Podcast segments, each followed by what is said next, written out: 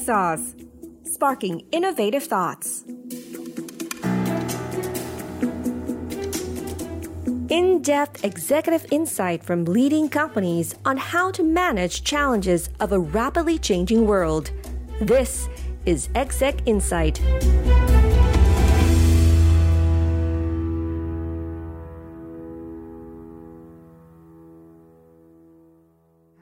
สวัสดีค่ะ ดรพกร วันนี้ต้องขอบพระคุณมากนะคะ ที่มาแบ่งปันความรู้ โดยวันนี้เราจะคุยกันในเรื่องของประเด็นหลากหลายเรื่องนะคะ ว่าจะเป็นเรื่องเศรษฐกิจโลกนะคะ ทิศทางของการปรับตัวนะคะในโลกยุคดิจิทัลแล้วก็คำแนะนำต่างๆสำหรับคนที่กำลังจะเลือกลงทุนด้วยค่ะ ยินดีครับค่ะ ก่อนอื่นเลยค่ะ มีว่าหลาย ๆ คนน่าจะให้ความสนใจเป็นอย่างมากนะว่าตอนนี้เศรษฐกิจโลกอะนะคะผันผวนเป็นอย่างมากว่าจะเป็นเรื่องของคริสิสเองเรื่องของการเปลี่ยนแปลงที่เกิดขึ้นมามากมาย อยากให้ทางดร ช่วยแชร์นิดนึงว่า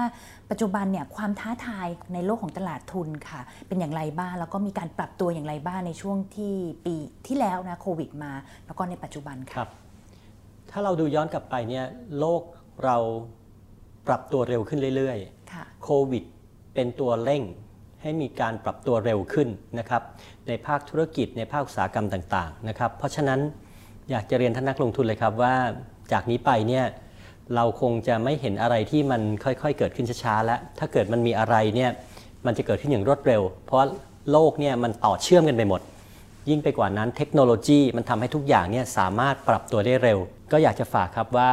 ต้องพยายามคอยติดตามนะครับ ว่าตอนนี้สถานการณ์โลกเป็นอย่างไร ในประเทศเป็นอย่างไร ต่างประเทศเป็นอย่างไรนะครับแล้วถ้าเลือกลงทุนในแต่ละพื้นที่เนี่ยต้องยิ่งไปดูให้ละเอียดเลยว่า ยุโรปเป็นยังไงบ้างญี่ปุ่นเป็นยังไงบ้างอเมริกาเป็นยังไงบ้างเอเชียเป็นยังไงบ้าง ยิ่งไปกว่านั้นแต่ละ industry แต่ละอุตสาหกรรม แต่ละ sector ก็เช่นกันถูกกระทบไม่เหมือนกัน ยังจะเห็นได้จากตัวอย่าง การฟื้นตัวของเศรษฐกิจโลกในคราวนี้เนี่ยเราจะเห็นได้เลยว่ามันไม่ได้ฟื้นตัวเหมือนกันหมด มันเป็นฟื้นตัวแบบที่เขาเรียกว่าตัว K ซึ่งน่าสนใจนะครับ มันไม่เคยเกิด คือบาง sector ก็ฟื้นตัวเร็วมาก บาง sector ก็ยังไม่ฟื้นตัวเลยนะครับ เพราะมันยังมีเจ้าโควิด ซึ่งเป็นตัวหน่วงอยู่ การปรับตัวต่างๆเนี่ยจึงขึ้นอยู่กับสถานการณ์ที่เกิดขึ้นค่ะในอนาคตก็อยากจะฝากครับ เราก็ไม่รู้ว่ามันจะเกิดอะไรขึ้น แต่ว่าต้องดูให้ดี วิเคราะห์ให้ดีนะครับ แล้วก็ตัดสินใจให้ดีครับ ค่ะ ในภาพของทางฝั่งตลาดหลักทรัพย์เองค่ะ เห็นว่ามีการทำเรื่องของ digital transformation ค่อนข้างเยอะเลย มี case study อะไรที่เราสามารถมาแชร์ในวันนี้ได้บ้างคะอยากจะเรียนเหมือนกันครับ เรื่องดิจิ t a ลทรานส์ฟอร์เมชันเนี่ยไม่ใช่อะไรที่เพิ่งเกิดขึ้น แต่เป็นอะไรที่เกิดขึ้นมาโดยตลอด เพียงแต่ว่าหลังจากเหตุการณ์โควิดเนี่ยมันทำให้ทุกอย่างเร็วขึ้น ในอดีตเนี่ยเราอาจจะไม่เคยคิดว่า เราจะเปิดบัญชีด้วยกันไม่มีต้องเห็นหน้ากันค่ะ ทำ KYC ทำ Suitability ไม่ต้องเห็นหน้ากัน เดี๋ยวนี้มันเกิดขึ้นหมด เพราะว่ามันมาเจอกันไม่ได้ ปีที่แล้วน่าสนใจนะครับ มันเป็นปีที่เป็นประวัติการณ์ของเราเลยในการเปิดบัญชีใหม่ โดยปกติเนี่ยตลาดหลักทรัพย์เนี่ยกับในภาคตลาดทุนไทยเนี่ยจะมีบัญชีใหม่ของนักลงทุนเนี่ยเปิดมาเพิ่มขึ้นประมาณปีละสัก 2 0 0 0 0 0 บัญชี ปีที่แล้วนี่ 6 0 0 0 0 0 บัญชีค่ะนะครับครั้งที่เกิดโควิดนี่แหละ non face to face เทคโนโลยีเป็นอะไรที่ทำให้ทุกคนเนี่ยปรับตัว แล้วก็ไม่จำเป็นเลยที่จะต้องมาใช้วิธีแบบเดิมๆ ผมคิดว่าโลกแบบนี้ครับ มันจะเป็นโลกที่เกิดขึ้นในอนาคต แล้วลองคิดดูสิ ถ้าปีที่แล้วเนี่ยเราไม่ได้มีระบบเปิดบัญชีแบบ non face to face ไม่ได้มีระบบ eKYC e-suitability ต่างๆเนี่ยเราไม่สามารถรองรับเรื่องพวกนี้ได้เลย ที่ตลาดหลักทรัพย์เราเนี่ยพยายามทำกระบวนการต่างๆเนี่ยให้เป็นดิจิทัลมาโดยตลอดนะครับไม่ใช่เพิ่งมาทำแต่มาทำมาโดยตลอด เรามีเรื่องเกี่ยวกับโอนเงินอิเล็กทรอนิกส์ดีเวเดนจ่ายผ่าน ATS นะครับเรื่องเกี่ยวกับระบบซื้อขายที่เป็นออนไลน์นะครับเรื่องเกี่ยวกับทำระบบกลางของกองทุนรวม ทุกอย่างเนี่ยมันเป็นการทำแบบปรับให้เป็นดิจิทัลมาโดยตลอดค่ะแต่คราวนี้เนี่ยมันเป็นสิ่งที่ทำให้เห็นเลยว่า โลกในอนาคตมันต้องเป็น paperless มันต้องเป็นดิจิทัลมันต้องเป็น efficiency ถ้าไม่งั้นเราเนี่ยคงจะแข่งขันเราจะปรับตัวเราจะทำธุรกิจใหม่ ๆ ได้ยากนะครับค่ะ เพราะว่าเราดูเจอร์นี่ทั้งหมดนะของนักลงทุนแล้วเราก็เอาดิจิทัลใช่เนี่ยเลยเข้าไปช่วยซัเมื่พอกี้พอใช้ร์ตเขาในคำทุกมุมได้ดีมาก journey ค่ะตั้งแต่ต้นเลย ตั้งแต่ก่อนเปิดบัญชี เปิดบัญชีเสร็จทำ KYC ทำ suitability ทำการได้ข้อมูลทำการซื้อขายทำการ settle ทำการโอนเงินทำการตรวจทุกอย่างต้องเป็นดิจิทัลค่ะ ทีนี้มาในมุมของนักลงทุนนิดนึงค่ะ ตอนนี้มีหลาย ๆ คนก็ คิดว่าโอ้พอเศรษฐกิจมันไม่ค่อยแน่นอนเนอะแต่ว่าในขณะเดียวกันก็อยากจะเรียกว่าเก่งกำไรแล้วกันนะคะ อยากได้อยากได้เอ่อเรื่องของ return of investment ค่อนข้างเร็วค่ะ ทางฝั่งของดรมองเรื่องนี้อย่างไรบ้างคะผมคิดว่าอันนี้เป็นเรื่องที่สำคัญมาก ว่าการลงทุนของแต่ละท่านเนี่ยผมต้องเรียนเลยว่ามันเป็นแล้วแต่คน มันเป็น personalized issue บางคนรับความเสี่ยงได้เยอะ ก็จะลงทุนในสิ่งที่เมื่อกี้พูด อยากได้ผลตอบแทนความคาดหวังสูงเร็ว แต่บางท่านที่อาจจะกลัวความเสี่ยง หรือว่าระมัดระวังหรือเป็นคนที่มองระยะยาว ก็จะเลือกลงทุนในสินทรัพย์ ซึ่งมีผลตอบแทนที่น่าจะเป็นเนี่ยค่อนข้างไม่สูงนัก แต่ว่ามีความเสี่ยงน้อย ผมว่าอันนี้มันเป็นเรื่องของส่วนตัวนะครับ แต่ละท่านเลือกลงทุนไม่เหมือนกัน สิ่งที่สำคัญกว่าคือ เราจะทำยังไงให้มี สินค้าให้กับทุกท่าน สินค้าที่เหมาะทั้งเรื่องความเสี่ยง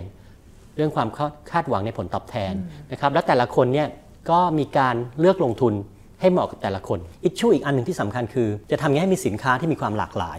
ที่สามารถผสมได้ตั้งแต่ความเสี่ยงน้อยไปจนถึงความเสี่ยงเยอะ ความเสี่ยงกลางความเสี่ยงต่างๆ ตรงนี้แหละครับคือสิ่งที่ตลาดหลักทรัพย์เราเนี่ยมองเลยโดยเฉพาะหลังจากช่วงโควิดเราเห็นเลยว่าตอนที่เกิดช่วงโควิดขึ้นเนี่ยสินทรัพย์ต่างๆ ผลตอบแทนไม่เหมือนกันเลย วิ่งขึ้นวิ่งลง เพราะฉะนั้นการกระจายความเสี่ยงจะเป็นเรื่องสำคัญมาก อันนี้เป็นสิ่งที่ในปีนี้จะเห็นเลยนะครับ ว่าตลาดหลักทรัพย์เนี่ยจะมีผลิตภัณฑ์ใหม่ๆ ที่เกี่ยวกับเรื่องความเสี่ยงที่ต่างกันสินค้าในประเทศไทยต่างประเทศ ในแต่ละโซน ในแต่ละประเภทสินทรัพย์ เป็นตราสารหนี้เป็นหุ้นเป็นอะไรต่างๆเนี่ยออกมามากขึ้นเพื่อให้นักลงทุนในประเทศไทยรายย่อยเนี่ยสามารถกระจายความเสี่ยงได้อย่างมีประสิทธิภาพ ผ่านตัวกลางประเทศไทยนะครับ ทีนี้แปลว่าตัวเองเนี่ยก็ต้องมีความรู้ความเข้าใจตัวเองเลยนะคะ ว่าเรียกว่าสุขภาพเฮลเช็คเงินในกระเป๋าค่ะ เงินในในกระเป๋าเนี่ยพร้อมที่จะมีความรับความเสี่ยงได้มากน้อยแค่ไหนตรงนี้ต้องเกิดจาก 2 เรื่อง เรื่องเรื่องแรกคือตัวเราเองต้องเข้าใจ กับเรื่องที่2เนี่ยจะทำยังไงให้เรามีเพื่อนคู่คิดที่เหมาะสม อันนี้แหละครับผมถึงเรียนบอกว่าตัวกลางในประเทศไทยนี่จะเป็นคนที่สำคัญมากขึ้นเรื่อย ๆ ในการให้ข้อมูล ให้ความรู้ ให้การวิเคราะห์นำเสนอ การผสมผลิตภัณฑ์ต่างๆเนี่ยให้ตรงกับความต้องการของนักลงทุนแต่ละท่าน หรือในอนาคตเนี่ยจะเป็นแบบมาเจอหน้ากัน หรือจะเป็นแบบออนไลน์ หรือจะเป็นแบบไหนเนี่ยผมว่ามันเป็นแค่ช่องทาง แต่ว่าการให้บริการเรื่องพวกนี้จะเป็นเรื่องที่สำคัญมากครับค่ะทีนี้เราอยู่ในช่วงเดือนประมาณกุมภามีนานะคะ เราเห็นข่าวค่ะเรื่องของคริปโตเคอเรนซีเนี่ยเรียกว่าครับ คือเรียกขึ้นขึ้นลงลงนะคะ แต่ว่าตอนนี้ก็จะเป็นช่วงที่ขาขึ้นอยู่ระดับหนึ่งนะคะ อยากจะฟังมุมมองของท่านดรค่ะว่า ในมุมมองของพวกสิ่งที่เกิดขึ้นในโลกที่มีการเปลี่ยนแปลงไปอย่างสูงในเรื่องของฝั่งของฟินเทคนะคะแล้วก็เรื่องของคริปโตเคอเรนซีเนี่ยท่านดรมองอย่างไรบ้าง แล้วก็มีคำแนะนำให้กับกลุ่มนักลงทุนที่สนใจลงทุนในเครื่องมือพวกนี้อย่างไรคะผมมองอย่างนี้ครับ เราไม่สามารถหลีกเลี่ยงการพัฒนาของโลกได้ คริปโตเคอเรนซีเป็นสินค้าตัวใหม่ที่เกิดขึ้นมานะครับ มันก็มีคุณลักษณะของมันนะครับ ท่านที่สนใจจะลงทุนรับความเสี่ยงได้เนี่ยก็คงเป็นนักลงทุนที่เลือกสินค้าตัวนี้เหมือนกัน สิ่งหนึ่งที่ผมอยากจะให้ความสำคัญมากกว่าก็คือว่า ไม่ว่าจะเป็นนักลงทุนที่ลงทุนในคริปโต หรือนักลงทุนที่อยู่ในตลาดปกตินะครับ สิ่งที่ควรจะคำนึงถึงคือว่าเราจะกระจายความเสี่ยงได้อย่างไร เราจะสามารถ เลือกลงทุนที่จะทำให้ความเสี่ยงของท่านเนี่ยไม่เยอะเกินไปและได้ผลตอบแทนที่เหมาะสมนี้ได้อย่างไรบ้าง เพราะฉะนั้นตรงนี้ครับคือตรงที่ที่ผมอยากจะเรียนว่าเป็นสิ่งที่สำคัญที่อย่างตัวตลาดหลักทรัพย์เนี่ยจะเข้ามาเป็นตัวกลางในการเชื่อมโยงระหว่าง คนที่อยากลงทุนในคริปโตกับลงทุนในตลาดธรรมนาได้ยังไง สมมุติเป็นคนรุ่นใหม่ชอบคริปโต แต่วันพอมีสินทรัพย์มีทรัพย์สินมากพอแล้ว จะเริ่มกระจายความเสี่ยงมาฝั่งตลาดอีกด้านหนึ่งได้อย่างไรบ้าง หรือทางฝั่งตลาดที่มีสินทรัพย์ที่เป็น traditional เยอะ พอสมควรอยู่แล้วมีสามารถรับความเสี่ยงเพิ่มได้ จะเลือกเข้ามาลงทุนในคริปโตได้ยังไง ตัวตลาดจะเป็นตัวการในการเชื่อมเรื่องพวกนี้ได้ยังไง ผมมองเรื่องแบบนี้มากกว่าครับ แล้วก็อีกอันหนึ่งที่สำคัญ อย่าลืมว่าตลาดคริปโตกับตลาดสินทรัพย์ปกติเนี่ยการกำกับดูแลผู้ให้บริการไม่ได้เป็นคนเดียวกัน เราจะเชื่อมตรงนี้ได้ยังไงบ้าง ผมว่าตรงนี้ครับเป็นเรื่องสำคัญ แล้วนักลงทุนที่ลงทุนในคริปโตเนี่ยเข้าใจใช่ไหมว่าสิ่งที่ตัวเองลงทุนเนี่ยคืออะไร ความเสี่ยงเป็นอย่างไรบ้าง ตรงนี้แหละครับคือตรงที่สำคัญ แล้วการป้องกันของภาครัฐ การกำกับดูแลเป็นอย่างไร เราต้องเข้าใจเลยนะ เพราะว่าอันนี้คือสิ่งใหม่ที่เกิดขึ้นนะครับค่ะมันเลยมาที่เรื่องของการกำกับค่ะว่า ตอนนี้มันก็จะมีฟีดแบ็หลาย ๆ แบบนะที่มาในเรื่องของการกำกับนะของทางภาครัฐเองนะคะ ซึ่งแน่นอนก็กระบวนการกำกับมันก็ก็มีอยู่นะคะ แต่ว่าแน่นอนก็จะมีเรื่องของฟีดแบ็ของนักลงทุนอะไรต่าง ๆ นะคะ ที่มีให้กับทางฝั่งภาครัฐเอง การปรับตัวที่มีกันระหว่างสองฝ่ายค่ะ คิดว่าจะทำอย่างไรให้เกิดการปรับจูนได้ดีมากที่สุดคะผมมองอย่างนี้ครับ เรื่องนี้เนี่ยต้องเรียนเลยว่านักลงทุนนั่นแหละ ต้องเป็นคนที่รับทราบ ว่าเขาเลือกลงทุนในอะไร การตัดสินใจของเราของเขาเนี่ยตัวเขาตัวนักลงทุนคือคนที่ต้องรับผิดชอบ ถ้าเกิดเหตุการณ์ที่ไม่ปกติขึ้น การพึ่งฝ่ายกำกับเนี่ยผมว่าไม่ใช่สิ่งที่ทำได้ เพราะว่าอันนี้เนี่ยฝั่งกำกับดูแลก็ได้แจ้งไว้อยู่แล้ว ว่าเป็นอะไรที่มีความเสี่ยงอย่างไร คนที่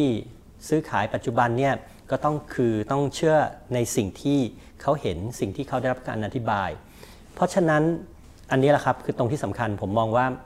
การกำกับดูแลเนี่ยถ้าจะกำกับมันก็ต้องกำกับเหมือนสิ่งที่มีอยู่ถูกไหมครับเพราะฉะนั้นมาตรฐานก็ต้องเป็นมาตรฐานเดียวกัน ถ้าจะไม่เป็นมาตรฐานเดียวกัน จะเป็นต้องการโอดเปิดบัญชีง่าย ต้องการไม่มี EKYC ไม่มี suitability การดูแลก็จะเป็นอีกแบบหนึ่ง เพราะมันมันไม่ใช่อะไรที่ อยู่บน playing level playing field ไม่ได้อยู่ในระนาบเดียวกันนะครับ ก็ต้องฝากท่านนักลงทุนนะครับ ว่าต้องเข้าใจเราเลือกลงทุนในอะไรนะ มันมีความเสี่ยงอย่างไง มีความคาดหวังผลตอบแทนอย่างไง ค่ะทีนี้มาฝ้าของผู้ประกอบการบ้างนะคะ ผู้ประกอบการรายเล็กหลายๆรายนะรวมถึงอย่างธุรกิจอย่างสตาร์ทอัพในเมืองไทยเองเนี่ยก็น่าจะอยากหาโอกาสในการที่เข้ามาอยู่ในตลาดค่ะ ได้ยินว่ามีโครงการอย่างตัว กระดานที่ 3 แล้วอยากจะให้ทางดรช่วยเล่ารายละเอียดตรงนี้นิดนึง แล้วก็คิดว่าเป็นประโยชน์ให้กับหลาย ๆ คนที่เป็นผู้ฟังของ Techsauce ซึ่งเป็นกลุ่มสตาร์ทอัพด้วยค่ะ เรื่องการระดมทุนของบริษัทเล็ก ๆ หรือสตาร์ทอัพเนี่ยสำหรับประเทศไทยเนี่ยเป็นเรื่องที่ผมคิดว่าตลาดหลักทรัพย์เนี่ยเราให้น้ำหนักเยอะมาก เพราะว่าถ้าเรามาดูบริษัทต่าง ๆ ที่อยู่ในตลาดหลักทรัพย์ไม่ว่าจะเป็น MAI หรือ SET เนี่ยจะเป็นบริษัทที่ค่อนข้างมีมีขนาดพอสมควรทำธุรกิจมานานแล้ว แล้วก็มาระดมทุนแล้วก็ได้ใช้ประโยชน์จากตลาดทุนไทย ซึ่งตลาดทุนไทยโตมากนะครับ เดี๋ยวนี้เราเป็นตลาดที่มีการระดมทุนครั้งแรกเนี่ยใหญ่ที่ 2 ในเอเชียรองจากฮ่องกงเท่านั้นเอง ใหญ่ที่ 8 ในโลก ใหญ่ที่ 1 ในอาเซียนมาไม่รู้กี่ปีแล้วนะครับ แต่โจทย์ที่เรายังตีไม่แตกคือตลาดสตาร์ทอัพกับ SME เราไม่มีทั้งจำนวนเยอะ ๆ ของ private equity หรือ angel investor ถึงหรือ venture capital fund เราจะสร้างให้มันเกิดขึ้นมายังไง เพื่อที่ทำให้ บริษัทเล็กๆเนี่ยสามารถระดมทุนได้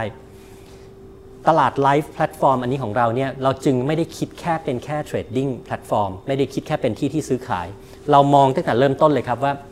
สตาร์ทอัพกับ SME เล็กๆเนี่ยสิ่งที่เขาขาดคืออะไร ไม่ใช่วิธีการทำธุรกิจของเขา แต่เป็นเรื่องเกี่ยวกับ back office เป็นเรื่องเกี่ยวกับการสนับสนุนการทำงานของเขาว่า จะทำยังไงให้เขาไม่ต้องมาใช้เวลาเยอะมากกับการทำเรื่องบัญชี เรื่อง HR เรื่อง IT เรื่องเกี่ยวกับกฎหมาย ตรงนี้ตลาดหลักทรัพย์เราให้เหมือนกับเป็น training มีการฝึกอบรม มีการให้ระบบเหมือนเป็น share service ที่เข้ามาต่อใช้เป็น cloud platform ต่อเรื่อง HR เรื่อง Accounting เรื่องอะไรต่างๆเนี่ย Payroll ต่างๆเนี่ยได้ง่ายเลยนะครับเสร็จแล้วเราหาเมนตอร์หาคนที่เป็นนักธุรกิจมาให้ความรู้เลยว่าการดำเนินธุรกิจแบบที่จะต้อง เต็มตัวไว้เนี่ยมันต้องมีอะไรบ้าง อยู่ต้องมีกรรมการยังไง อยู่ต้องมีการรายงานข้อมูลยังไง ต้องทำบัญชียังไง ต้องทำภาษียังไง อันนี้คือสิ่งที่เราพยายามให้ความรู้แล้วก็ฝึกอบรม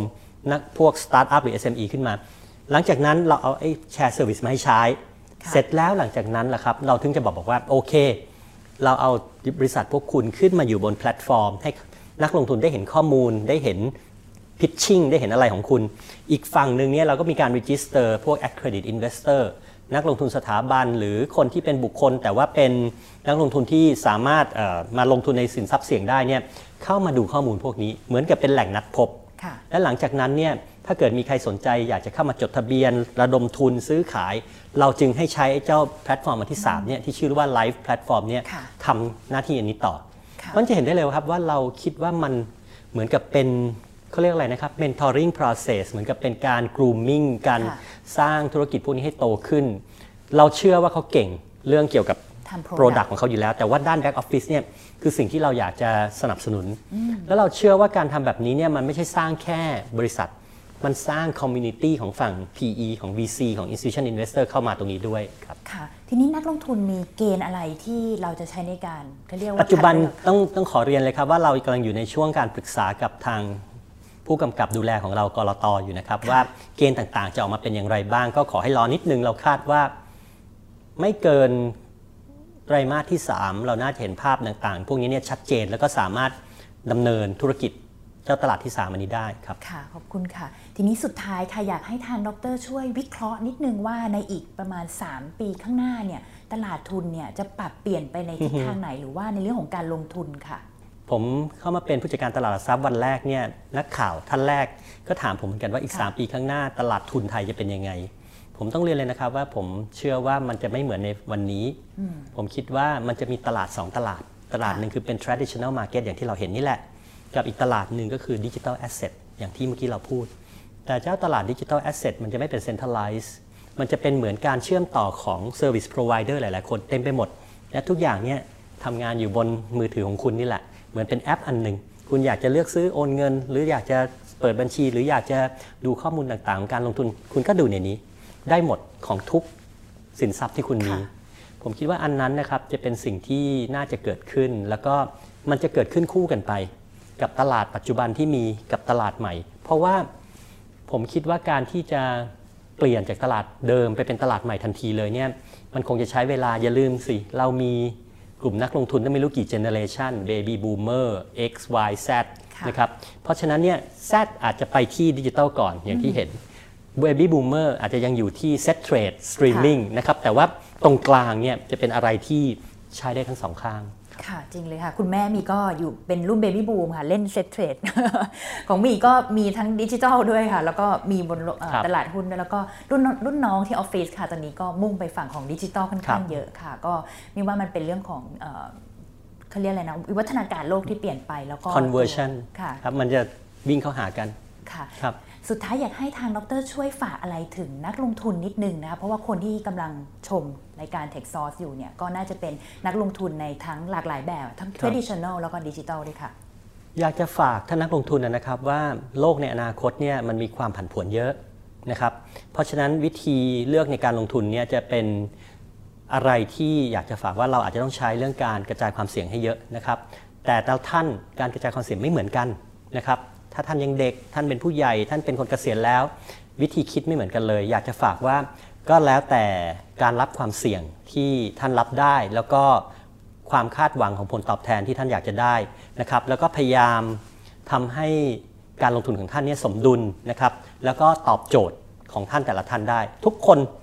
โซลูชันไม่เหมือนกันนะครับวิธีการลงทุนไม่เหมือนกัน เพราะฉะนั้นฝากใช้ข้อมูล การวิเคราะห์นะครับปรึกษากับผู้ให้คำแนะนำการลงทุนที่เหมาะสม นะครับแล้วก็เลือกว่าท่านอยากจะลงทุนในอะไร แล้วก็ผมเชื่อว่าถ้าท่านใช้ข้อมูลวิเคราะห์ให้ดี แล้วก็มีคนมาช่วยคิดนะครับแล้วท่านตัดสินใจได้ตามเหตุผล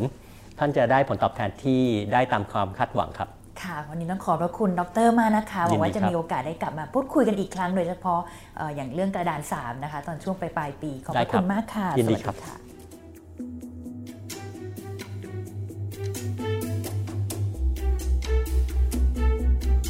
Sauce, sparking innovative thoughts.